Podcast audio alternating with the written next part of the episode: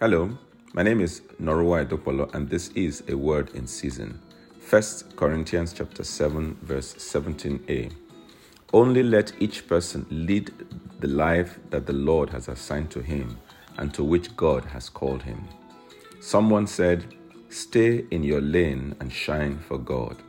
This simple truth is getting harder by the day in this new world of social media induced frenzy to belong to what I don't know what.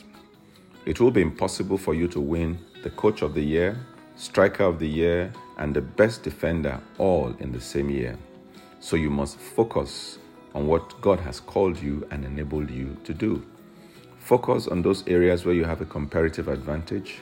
Stay on your lane and become the very best for the glory of God. And in due season, God will remember you and your lifting will come too. Somebody hearing me right now needs to stop scoring back and forth.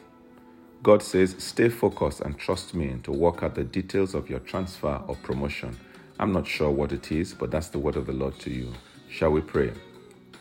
I want you to say, Father, give me the grace to stay faithful on my watch. In Jesus' name, amen. May God bless you.